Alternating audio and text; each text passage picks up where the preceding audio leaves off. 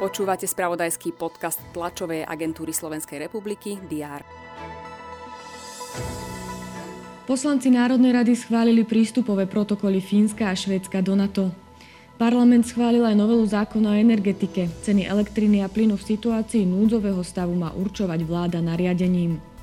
Ďalničný úsek pri Ružomberku sa nepodarí dokončiť v pôvodne avizovanom čase do konca roka 2023. Novým termínom je predbežne druhá polovica roku 2024. Česká vláda schválila návrh štátneho rozpočtu na rok 2023. Počíta s deficitom 295 miliard českých korún, teda takmer 12 miliard eur. Európska únia zavedie sankcie voči organizátorom nelegálnych Moskvou podporovaných referendov pripojení k Ruskej federácii v okupovaných oblastiach Ukrajiny. To boli niektoré zo správ predchádzajúceho dňa. Je streda 28. september, pripravený aj prehľad očakávaných udalostí. Poďme sa na ne spolu pozrieť. Parlament má pokračovať v riadnej schôdzi bodmi z dielne vicepremiera Štefana Holého, medzi nimi novelou zákona o organizácii činnosti vlády.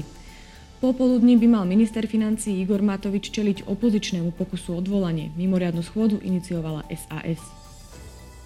Vláda bude rokovať o financiách na zabezpečenie projektu Európske hlavné mesto kultúry 2026 v Trenčine.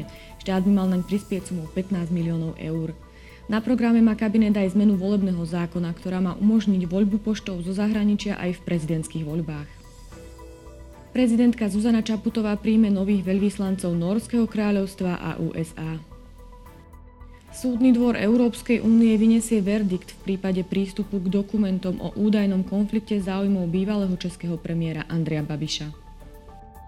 Talianská astronautka Samantha Cristoforetiová sa stane prvou ženou z Európy, ktorá prevezme velenie Medzinárodnej vesmírnej stanice.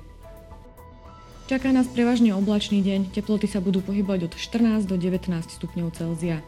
To bolo na dnes všetko. Aktuálne informácie prinesieme počas dňa v spravodajstve TASR a na portáli teraz.sk. Prajem pekný deň.